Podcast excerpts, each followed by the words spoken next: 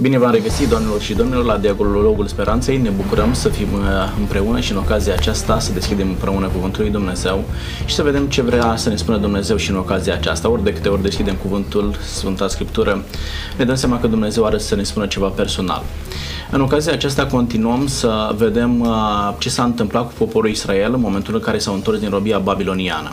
Am vorbit în emisiunile trecute de faptul că ei și-au reconstruit templul, cu suferință, cu riscuri, cu luptă, dar Dumnezeu i-a binecuvântat și au reușit într-un final să-și facă ceea ce și-au dorit mai mult, și anume centrul închinărilor.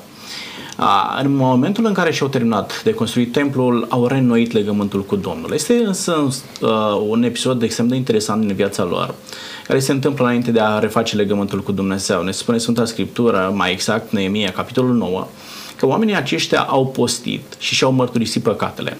Am vrea să înțelegem astăzi de ce au făcut gestul acesta, ce înseamnă și să vedem cât de mult ne ajută postul, cât de ușor ne este să ne mărturisim păcatele și care sunt uh, efectele uh, unui astfel de exercițiu spiritual.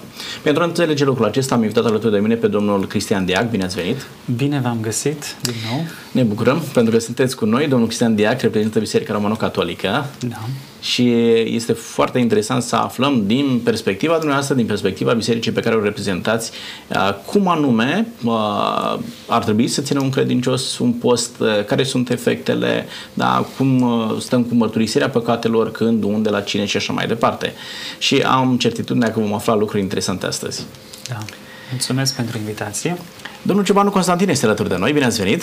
Bine v-am găsit! Mulțumesc pentru invitație! Domnul Giovanu va reprezenta Biserica Adventistă știu că la biserica dumneavoastră e ceva diferit, da, decât este Biserica Romano-Catolică, așa că vom avea două puncte de vedere diferite astăzi, dar în același timp ambele se hrănesc din Sfânta Scriptură și încercăm pe baza Sfintelor Scripturi să vedem ce putem înțelege, pentru că sunt oameni care ne urmăresc, care nu fac parte nici din Biserica Romano-Catolică, nici din Biserica Adventistă. Așa că am certitudinea că ce spune și unul și celălalt, Eh, ne vor provoca mai mult uh, cuvintele dumneavoastră să ne ducem spre Sfânta Scriptură și să ne formăm un punct de vedere personal, o convingere personală din Cuvântul lui Dumnezeu. Vă mulțumesc mult că sunteți cu noi astăzi. Eu mulțumesc.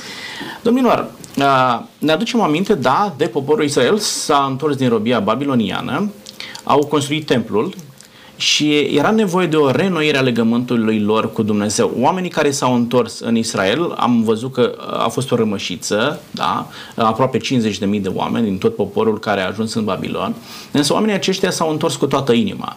Uh, au avut o adunare uh, spirituală în care au postit, spune Sfânta Scriptură, spune Neemia, capitolul 9, și și-au mărturisit păcatele. De ce era necesar, domnul Diac, să, să facă un astfel de gest? Să postești și să mărturisești păcatele?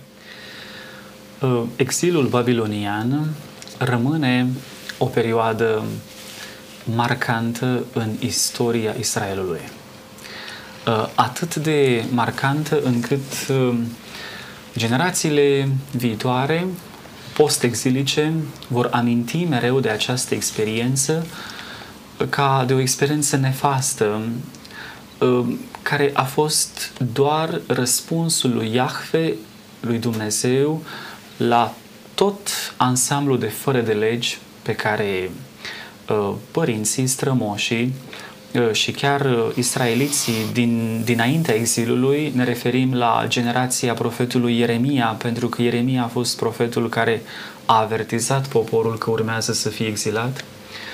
Uh, exilul a fost efectul concret al fără de legilor poporului, al ignorării alianței cu Dumnezeu. Și orice păcat, în mentalitatea biblică, oricărui păcat îi urmează o pedeapsă.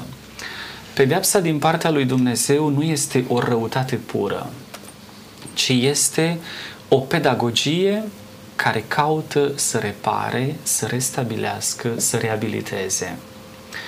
Ehm, Dumnezeu pedepsește ehm, iertând chiar în pedeapsa pe care o trimite, spunea Dostoevski uneori, și a pedepsi este o iertare. Uh, să pedepsești pe cineva. Dumnezeu vrea prin, prin pedeapsă, de fapt, să uh, trateze medicinal poporul. Uh, această perioadă cruntă, nefastă, a trecut pentru israeliți. Este un nou început, e ca o nouă geneză. A rămas un rest, se vorbește mereu de restul sfânt și nu ajunge să construiești, să reconstruiești templul. Tu trebuie să faci o purificare interioară radicală. Și Israelul trebuie să reafirme, să declare cu termeni foarte exacti apartenența la Iahve și asta se face prin renoirea alianței. Uh, renoirea alianței uh, cere uh, o purificare sufletească, spirituală totală. Și de aceea purificarea este cuplată, ideea de purificare cu postul. Uh, eu postesc, uh, atunci când postesc, uh, privirea mea este lăuntrică, intru în mine, mă examinez, am timp să îmi evaluez exact situația și îmi dau seama că sunt păcătos, îmi dau seama că părinții mei au fost păcătoși și eu mărturisesc păcatele lor din nou și păcatele mele, așteptând ca Dumnezeu să-mi ofere un nou început. Bun, am înțeles. Uh, ce era un moment cumva de reconciliere cu Dumnezeu. Da, reconciliere da. cu Dumnezeu. Uh, îmi place că aici uh, israeliții spun așa, și-au mărturisit păcatele lor și nelegiuirile părinților lor. Vedeți, omul biblic nu este un individualist el nu gândește doar în perimetrul existenței lui. El știe că păcatul, la fel ca harul, grația, ă, ă, este în extensie. Noi spunem că bonum est diffusivum, binele este difuziv. Binele tău se răsfrânge asupra mea ca efect pozitiv. Precum și răul. Răul este la fel de pozitiv. De aceea părinții au mâncat auguridă, copilul se strepezesc dinții. Ei simt nevoia acum să facă o mărturisire a păcatelor lor, dar și a păcatelor părinților. Da, dar în același timp aș vrea să vă întreb, domnul, și o întrebare comună în momentul, doar poate ca o paranteză legată de mărturisirea păcatelor, pentru că intrăm uh, abrupt în tema noastră de astăzi. Uh, în momentul în care poporul își mărturisește păcatele, da, dar în același timp și păcatele părinților. Înțeleg că îți mărturisești păcatele tale pentru ca Dumnezeu să te ierte, dar mărturisești și păcatele părinților ca Dumnezeu să ierte pe părinții tăi? Sau era doar o, o confirmare a faptului că generațiile anterioare au greșit și noi am greșit și e numai normal, e necesar o reabilitare între popor, da, o refacere a relațiilor între popor și, uh, și Dumnezeu? Rog. Îmi vine în minte exemplul lui Daniel, un profet ales, da. distins, Eh, el face parte din eh, perioada celor care au mers în exil în anul 605-606. De fapt, a fost prima deportare, eh, deportare în Babilon și foarte mulți tineri de viță nobilă au fost educați la curtea împăratului Nabucodonosor să fie primiți ca sfetnici de seamă la curtea imperială pentru buna desfășurare a problemelor din imperiu și spune raportul inspirat că Daniel când a văzut din cărțile profetice ale lui Ieremia că au trecut 70 de ani de exil sau că se apropie să treacă acești 70, ă, trăia cu frica nu cumva din cauza păcatelor lui și a poporului său să se prelungească perioada aceasta și zice m-am îndreptat spre Dumnezeu cu post și cu rugăciune fierbinte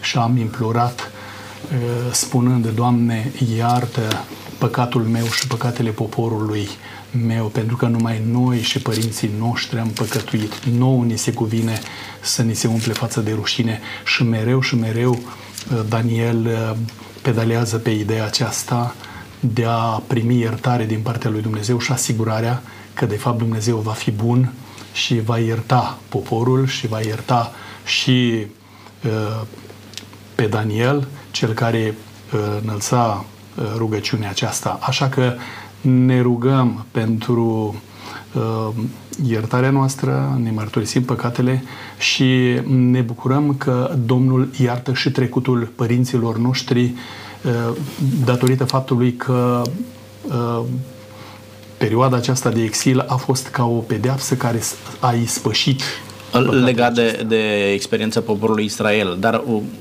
Vorbim punctual, în momentul în care eu știu că tatăl meu a păcătuit și vin astăzi la Domnul și zic, Doamne, te rog frumos să-l ierți pe tatăl meu că a păcătuit, uh, tatăl meu nu mai fiind în viață măcar.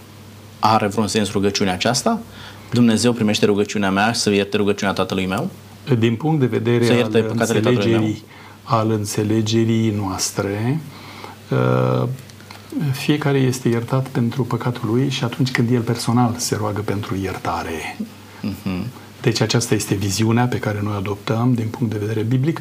Sunt și alte opinii, dar uh, aceasta este uh, atitudinea pe care noi o împărtășim, că atunci când noi ne rugăm pentru păcatele noastre, fiecare uh, de vina păcatelor lui. E un text în Biblie care spune copiii au mâncat, uh, părinții au mâncat aguridă și copiilor li s-a strepezit dinții și Domnul spune nu se va mai spune pilda aceasta sau zicala aceasta. Fiecare pentru uh, păcatul lui va răspunde înaintea lui Dumnezeu. Am înțeles.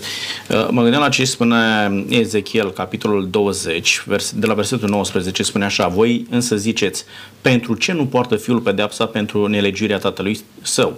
Pentru ce fiul a lucrat, pentru că fiul a lucrat în neprihănire și dreptate, a păzit și a împlinit toate legile mele, el va trăi negreșit. Sufletul care păcătuiește, acela va muri. Fiul nu va purta nelegiuirea tatălui său și tatăl nu va purta nelegiuirea a fiului său. Neprihănirea celui neprihănit va fi peste el și răutatea celui rău va fi peste el. Adică eu nu răspund pentru tata, da. tata nu răspunde pentru mine.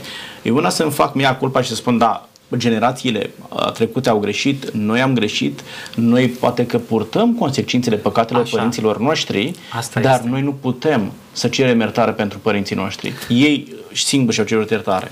Vă rog. Păcatul nu se reportează. Corect. El nu se perpetuează la o generație la alta, însă consecințele păcatului Îi rămân. pot fi resimțite Absolut. de generații întregi de oameni.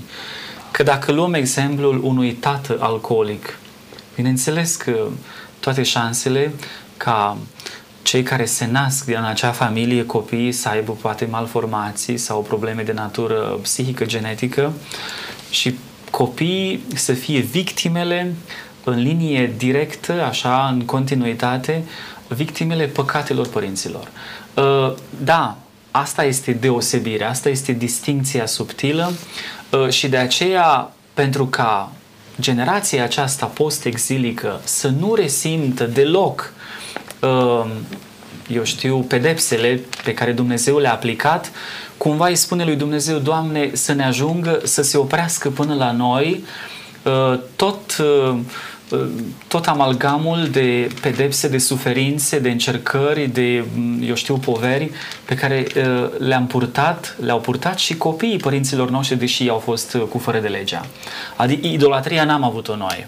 Au avut-o părinții Au noștri, avut-o dar noi am părinții suferit din noștri, cauza lor. însă aș, am vrea ca din punctul acesta începând tu să, Să- ne consideri să- altfel.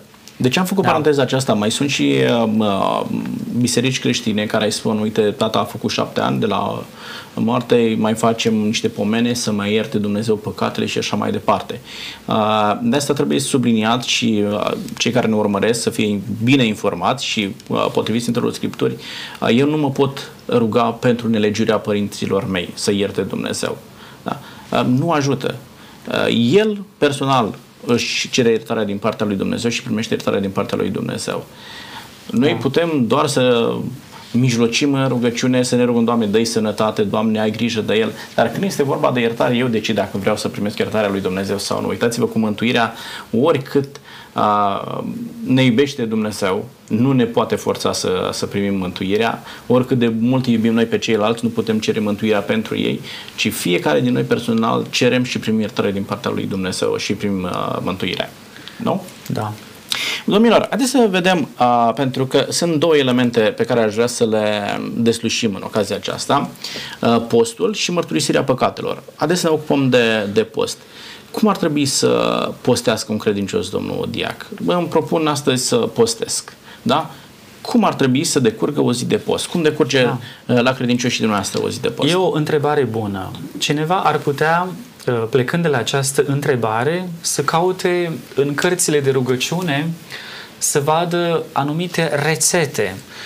Cum să-și orânduiască postul, la ce abstinențe să recurgă, uh, de ce atitudini să se ferească, pentru că există postul care vizează trupul, simțurile, postul care privește uh, facultățile sufletești ale omului.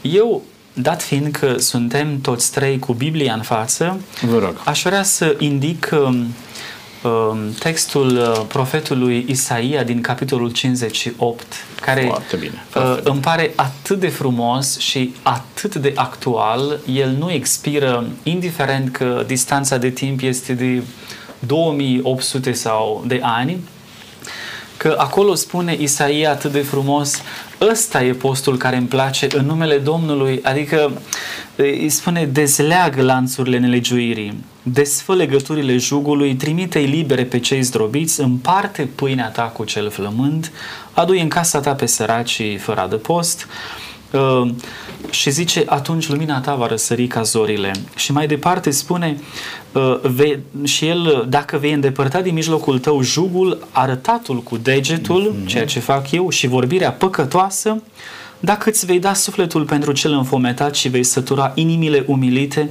atunci lumina ta va răsări în întuneric. Uh, îl vei chema pe Domnul și El îți va spune, iată-mă, atât de frumos. Adică tu îl îndupleci, îndupleci cerurile, reușești să-L atragi pe Dumnezeu de partea ta cu un program de post grefat pe acest text al profetului Isaia, care are valabilitate așa, perfectă și pentru vremea noastră. Bine, acum există diferențieri. Mie îmi place și textul din Ioel, uh, capitolul 2, unde profetul spune sfâșiați-vă inimile, nu hainele.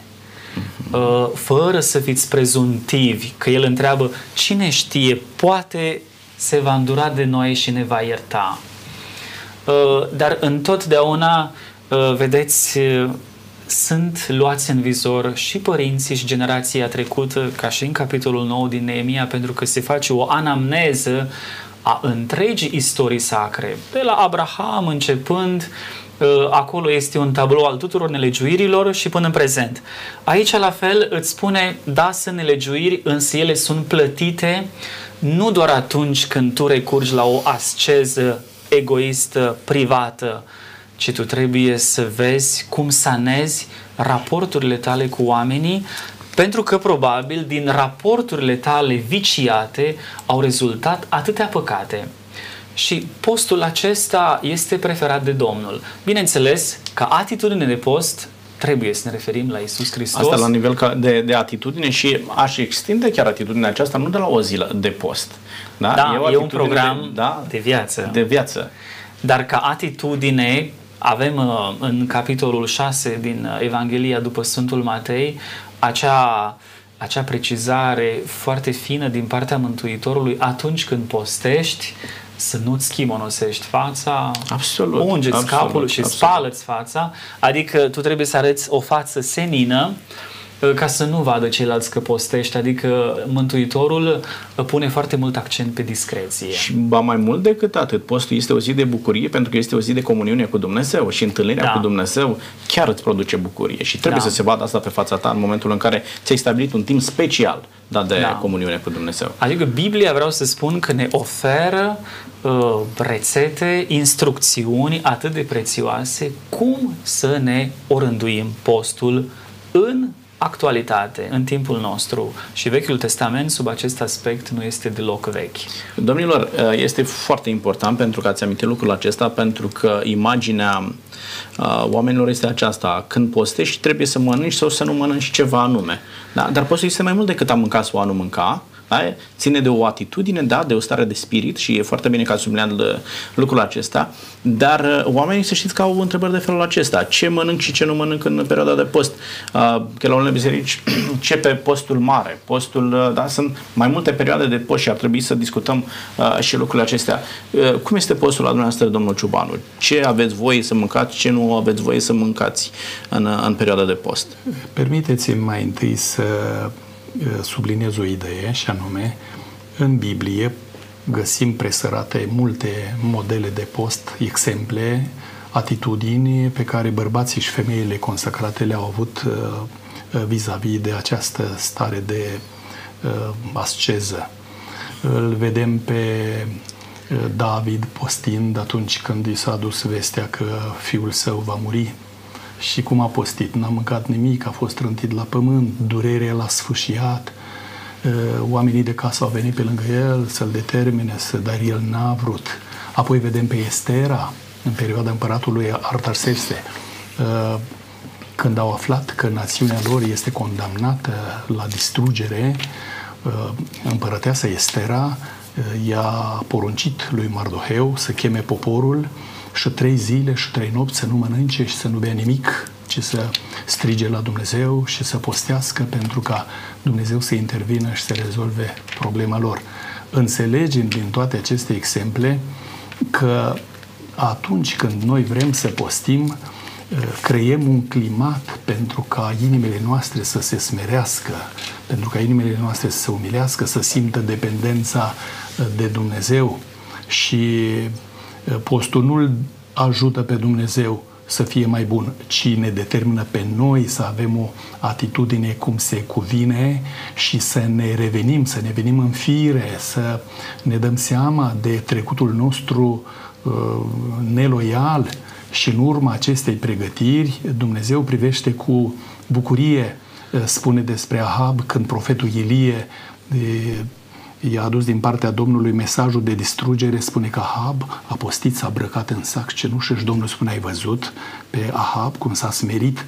Deci atitudinea aceasta de smerenie prin post și prin umilință place Domnului. Demonstrează că noi coborâm de pe picioroangele înălțării noastre de sine și permitem lui Dumnezeu să lucreze El în noi și să aducă viața noastră în armonie cu preceptele divine și cu atmosfera pe care Dumnezeu o iubește și o dorește. Eh, cât despre felul în care eh, se postește eh, la noi, vreau să vă spun că e un timp specific când trebuie să postim și timpul acesta e atunci când eu sau familia mea sau poporul hotărăște că are nevoie de un climat propice de apropiere de Dumnezeu și simt că e nevoie să strig mai profund la Dumnezeu pentru intervenția sa divină. Uh, îmi aduc aminte, îmi povestea un enoriaș și zice, am avut o problemă grea în familia noastră și trei zile și trei nopți am postit cu toți și nici la vite nu le-am dat nimic, strigam la Dumnezeu în disperare să ne salveze de situația în care ne aflam. Uh, nu știu dacă a fost atât de bun ca și animalele să participe, cu toate că în timpul lui uh, Iona când a străbătut uh, Ninive. străzile Ninivei, împăratul, când a auzit de uh, pedeapsa din partea Domnului, a poruncit poporului să postească și animalele să nu mănânce trei zile și trei nopți. Deci, iată o atitudine Deci, așa este postul la dumneavoastră, nu mâncați absolut nimic? Uh, vreau să vă spun că există post negru în practica unor religii și în practica noastră, adică te abții de la hrană.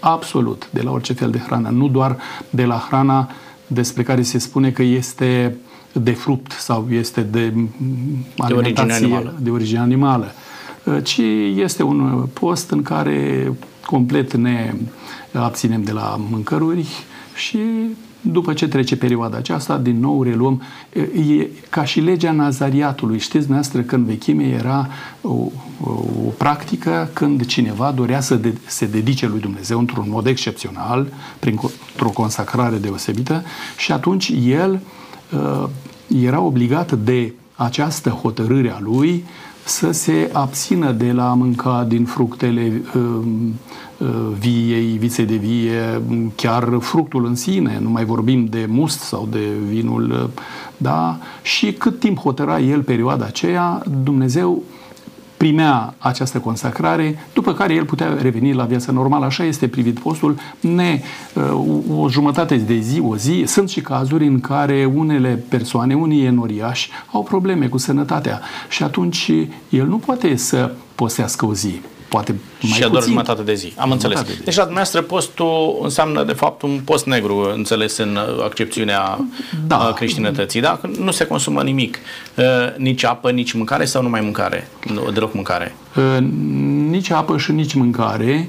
Uh, Mai sunt unii care consumă apă și Am spun înțeles. că apa elimină toxinele din organism. Acum, Deci care nu pot e Da. mai cu mâncare. Am înțeles. Cum este la, domnul, la dumneavoastră, domnul Diac? Avem în uh, timpul anului liturgic o perioadă uh, dedicată postului, se numește chiar așa postul mare. Este timpul dinaintea Crăciun, uh, dinaintea Paștelui, uh, 40 de zile, uh, exceptând duminicele în care oamenii sunt invitați să postească. Acest timp începe cu Miercurea Cenușii, a Cenușii pentru că fiecare credincios care participă în biserică la Sfânta Liturghie primește cenușă pe cap, într-un mod simbolic, cenușa invitând la redescoperirea umilinței și a nimicniciei în fața Creatorului. Miercurea Cenușii și uh, avem Vinerea Mare, e cunoscută, e Vinerea Răstignirii și a Morții Domnului, două zile în care în calendarul nostru se face precizarea post și abstinență.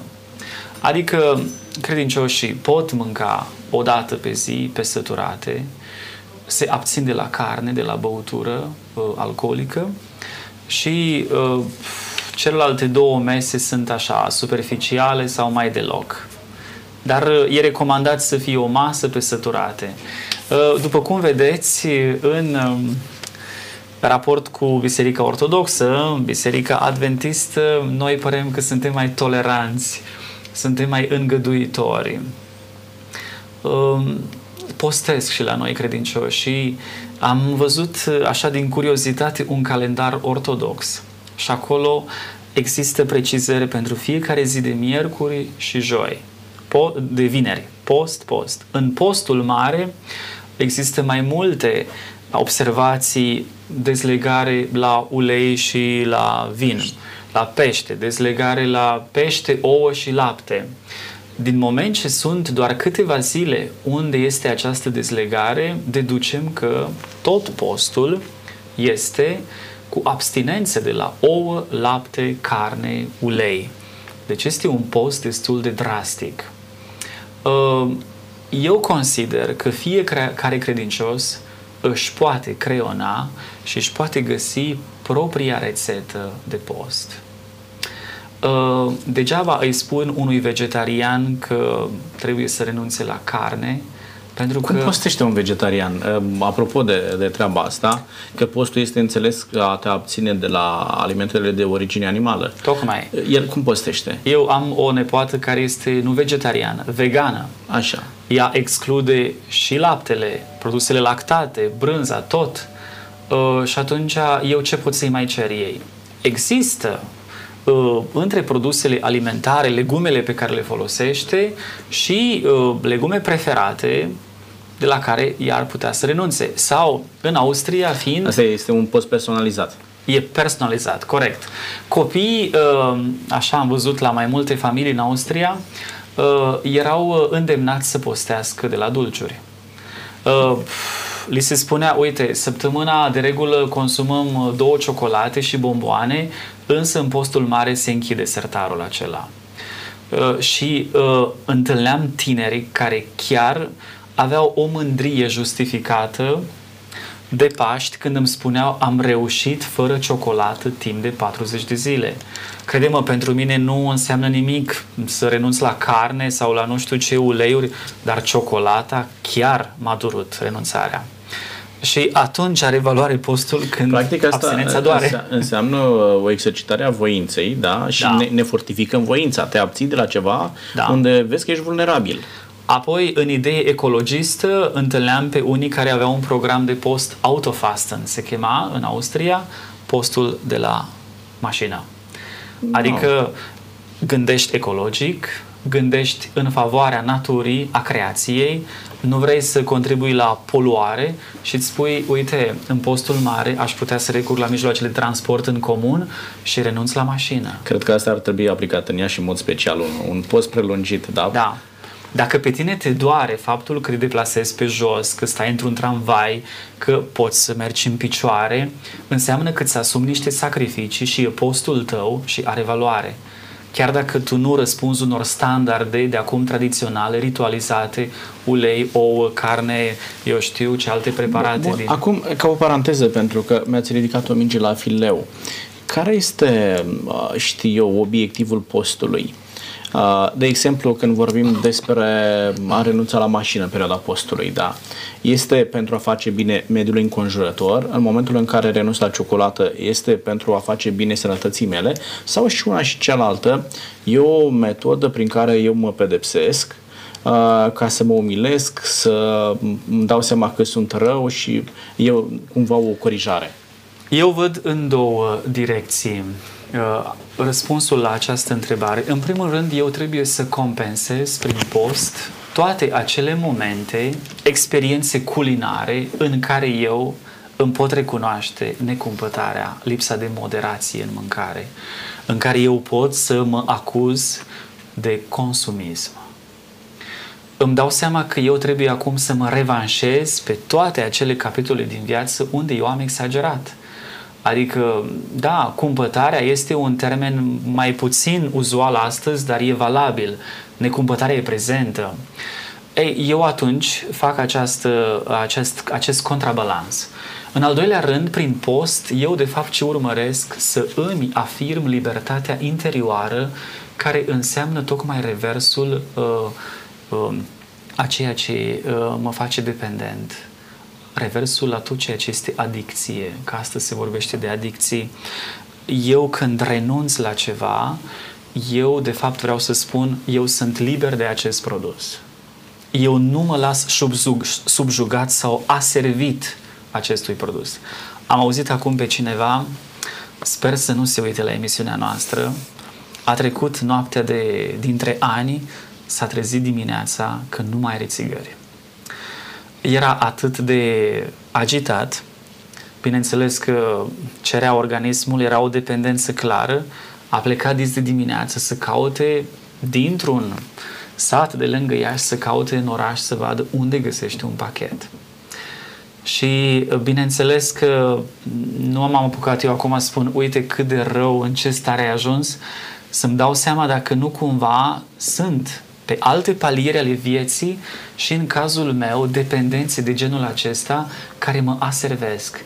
Un om care postește, de fapt, se înscrie într-un program de libertate la care accede într-un mod treptat, cu muncă, cu uh, efort de voință, uh, bineînțeles, cu uh, poate el trebuie să sufere și, sau să accepte și niște compromisuri, dar le depășește și pe acestea, oricum, cu mult antrenament, cu multă gimnastică a minții, să spun așa, dar toate conducând spre uh, condiția lui de om liber.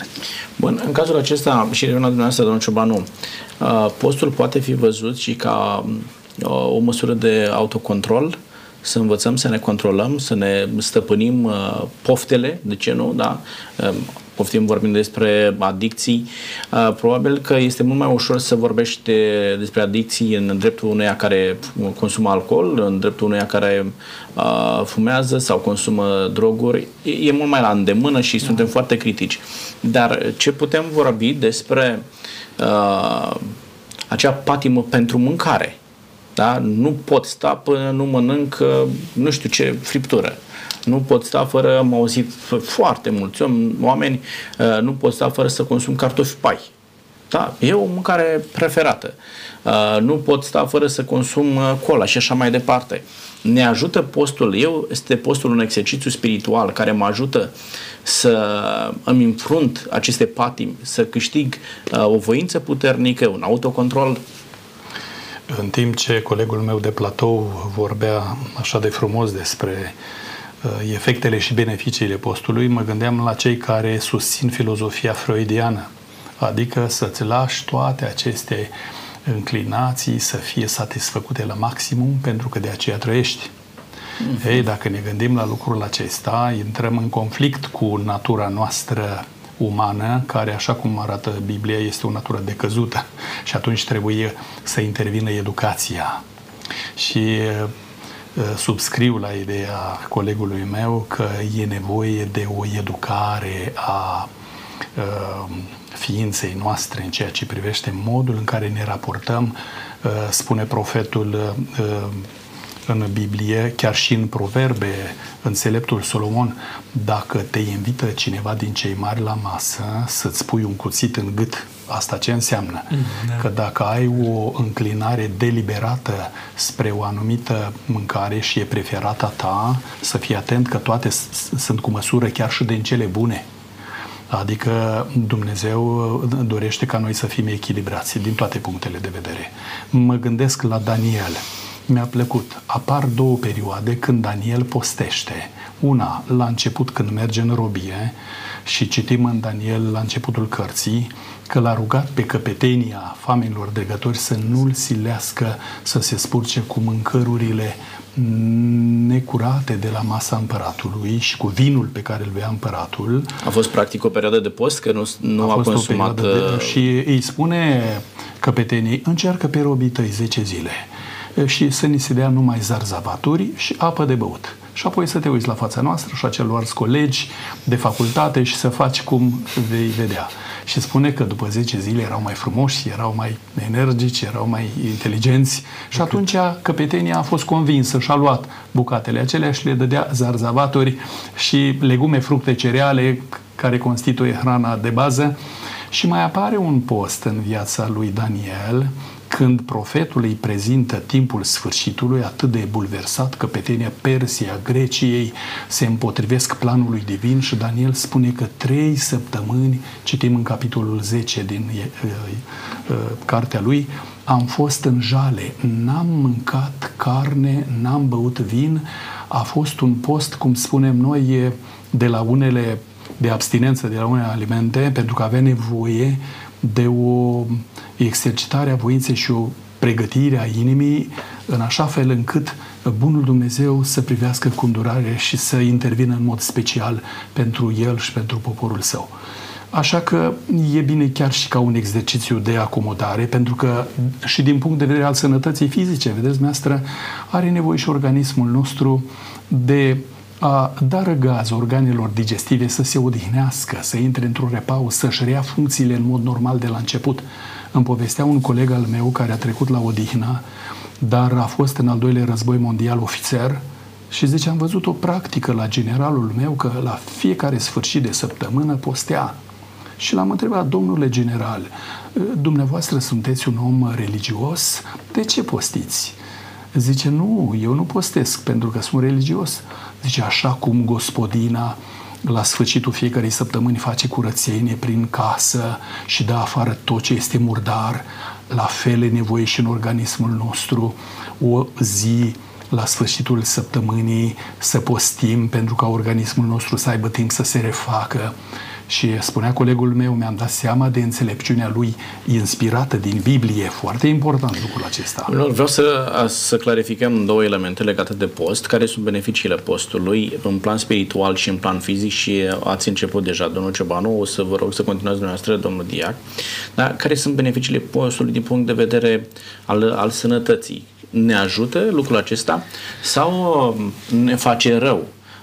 Dacă e o perioadă mai îndelungată în care eu nu mănânc, nu beau, chiar poate nu beau apă, spunea la un moment dat că sunt și unii care nu consumă apă, poate timp de o zi, nu știu, îmi poate face rău postul, sunt oameni care ar trebui să se abțină de la post. Eu știu că oamenii sunt foarte sensibili și răspund foarte, foarte repede la uh, uh, inițiativele acestea religioase, spirituale, dacă în comunitatea religioasă din care fac parte se ia o decizie ca la nivel de comunitate să se stabilească o perioadă de post, uh, oamenii uh, postesc. Nu e bine să faci altfel decât face biserica ta. Sunt și cazuri în care oamenii ar trebui să nu postească. Mă, mă gândesc doar din punct de vedere al, al sănătății. Um, aș vrea mai întâi să, având în vedere că suntem o societate pregnant ortodoxă, apoi avem comunitățile adventiste penticostale, este și comunitatea catolică, uh, se aude acest clișeu, acest reproș, uite, ortodoxii uh, postesc drastic, um, însă ei uh, circumscriu semnificația și valoarea postului doar la stomac și la renunțările culinare, uh, iarăși ortodoxii drept uh, așa replică, dar așa replică formulată ca un reproș, uite, voi catolicii ați uitat de postul acesta, de la alimente, abstinențele ulei, sunteți atât de laxi, uh, de lăsători și spuneți că accentuați mai mult postul cât privește sufletul, apucăturile păcătoase, eu știu, adică un post de ăsta mai uh, spiritual. Uh, eu Ok, cred, dincolo de acuzații, cum cred că cum, nu cum trebuie să vedem, să vedem o disjuncție, adică mm-hmm. pledez pentru sau pentru. O greșeală ar fi, vedeți, lumea, acum s-a dezvoltat fitnessul, foarte mulți postesc, vor să își redimensioneze uh, condiția, adică stat, uh, partea fizică, dar nu din rațiuni spirituale, ci pentru ca să arate bine. Este interesant ce mult interes sau ce, mult, uh, ce multă atenție se afectează părții exterioare. Uh, omul, în special femeile, dar și bărbații, domnule, să ai un look atrăgător. Că doar împrumutăm tot felul de termeni de la englezi. Uh, să fii un om așa bine proporționat, cu mușchi, sau să fii o femeie care are un ten uh, ireproșabil. Uh, e un post e la bază un sacrificiu, dar nu are nicio rațiune religioasă sau spirituală. Aș spune mai degrabă e o abstinență decât un post. E o abstinență. Hai da. zicem, e o abstinență. Uh, pentru că postul nu vizează trupul el trebuie implicat trupul Chiar dacă are beneficii meu. și asupra trupului. Are, dar uh, uh, finalitatea postului meu nu este ca eu să arăt mai bine trupește, ci ca eu să mă îmbunătățesc, să îmi confer o calitate spirituală superioară, adică eu să mă dezvolt din punct de vedere sufletește. De aceea, ă, pentru noi, eu cred că lucrurile trebuie să fie conjugate. Postesc, ă, am în vedere și abstinența de la hrană, însă cu moderație, pentru că, spun autorii spirituali, orice virtute exercitată într-un mod exagerat se transformă în viciu. Și Socrate are așa o vorbă frumoasă, în nimic să nu întreci măsura.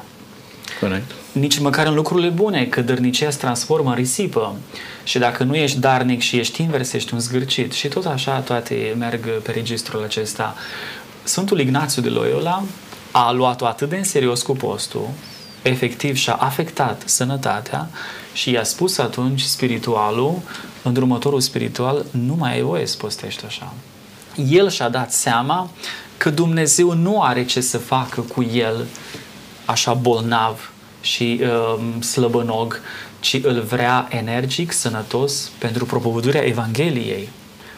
Deci ce spuneți dumneavoastră, trebuie un echilibru și în post. Eu nu aș pleda să, pentru să un post negru de mai, da, de mai multe zile, pentru că mi-ar afecta sănătatea, aș fi lipsit de calorii, eficiența mea în activitatea pastorală ar fi foarte, foarte diminuată uh, și binele pe care l-aș putea face eu altor oameni, celor din jurul meu, ar fi foarte redus, pentru că eu nu sunt în stare.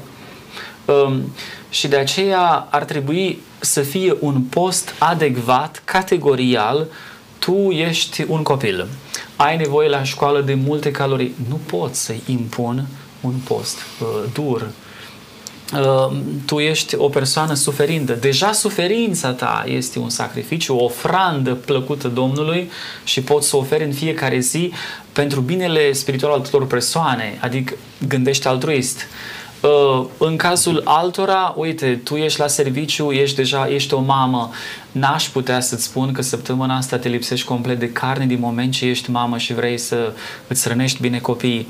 Așadar, eu pledez pentru o rețetă, să spun așa, de post uh, care să corespundă exigențelor spirituale ale fiecăruia. Am înțeles. Deci, să ne fie de, de utilitate. Da, Da, da, da, Nu trebuie da. să-mi schimonosesc fața, nu trebuie să am de suferit, da? Să, să pot să rămân cu o inimă veselă, da? care este un bun leac pentru noi, să mă pot conecta cu mintea la Dumnezeu și asta să mă poată ajuta în, în relația mea cu Dumnezeu. Cum vedeți postul pentru sănătatea fizică, domnul Ciobanu? Aș vrea să ofer ascultătorilor noștri nu un sfat, că nu mă pricep eu la sfaturi, dar așa De ce o, nu? De ce nu și cum un să, sfat? Cum să numim această... Mi-aduc aminte, eram copil și la țară era vecin cu noi Moș Costache, un dogar priceput, se pricepea la tâmplărie și la toate cele. Și observam, ca și copil, că înainte de postul Paștelui și de postul Crăciunului, ograda lui se umplea cu sicrie. Și noi copiii îl întrebam, Moș Costache, ce, ce faci, matale?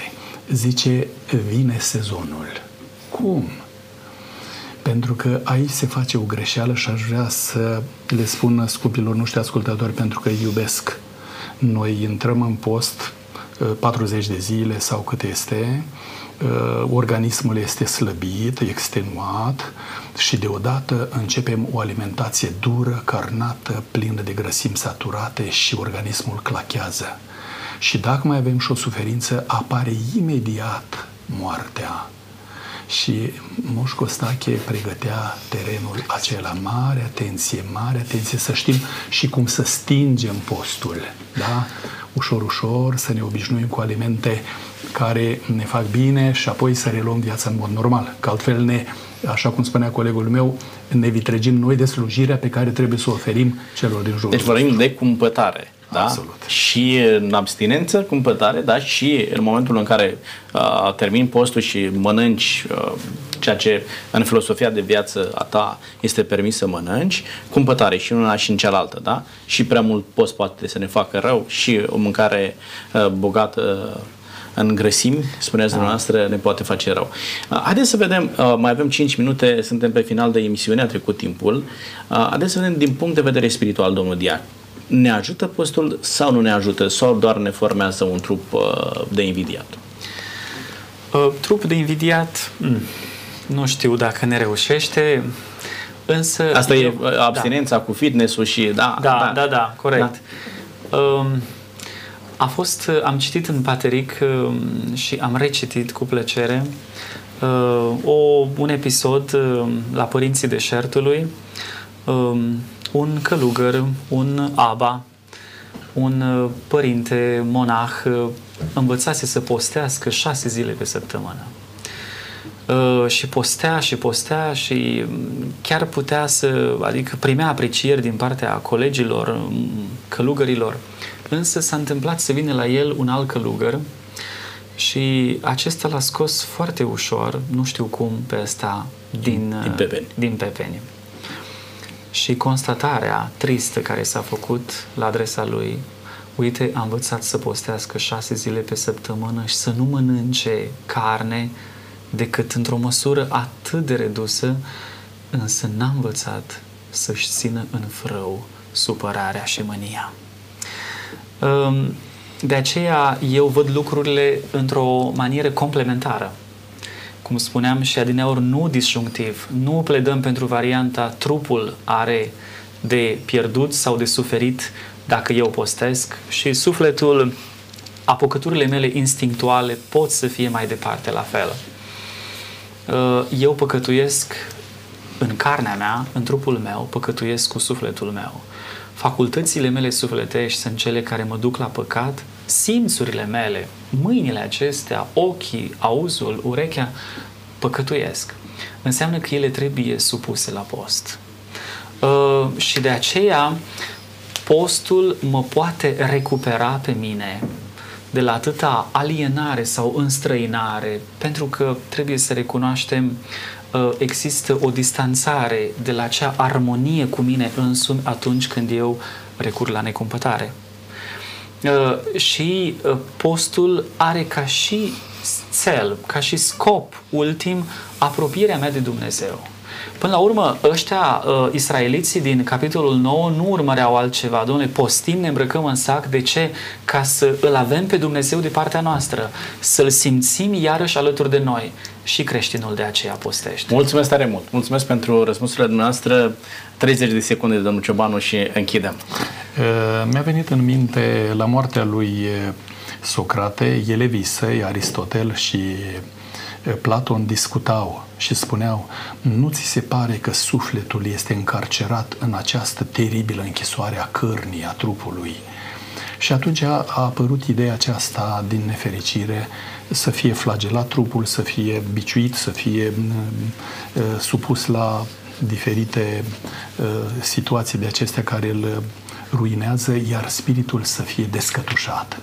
Biblia nu privește așa, deci uh, omul ca ființă uh, trebuie privită din punct de vedere holistic, ca un tot unitar, uh, trupul influențează spiritul și spiritul influențează trupul și dacă vom avea echilibrul acesta, vom uh, asculta de îndemnul lui Pavel care spune Dumnezeul păcii să vă sfințească El însuși pe deplin și trupul vostru și spiritul vostru și sufletul vostru să fie păzite întregi până la arătarea Domnului Hristos. Mulțumesc, mulțumesc tare mult pentru saturile pe care le-ați oferit astăzi.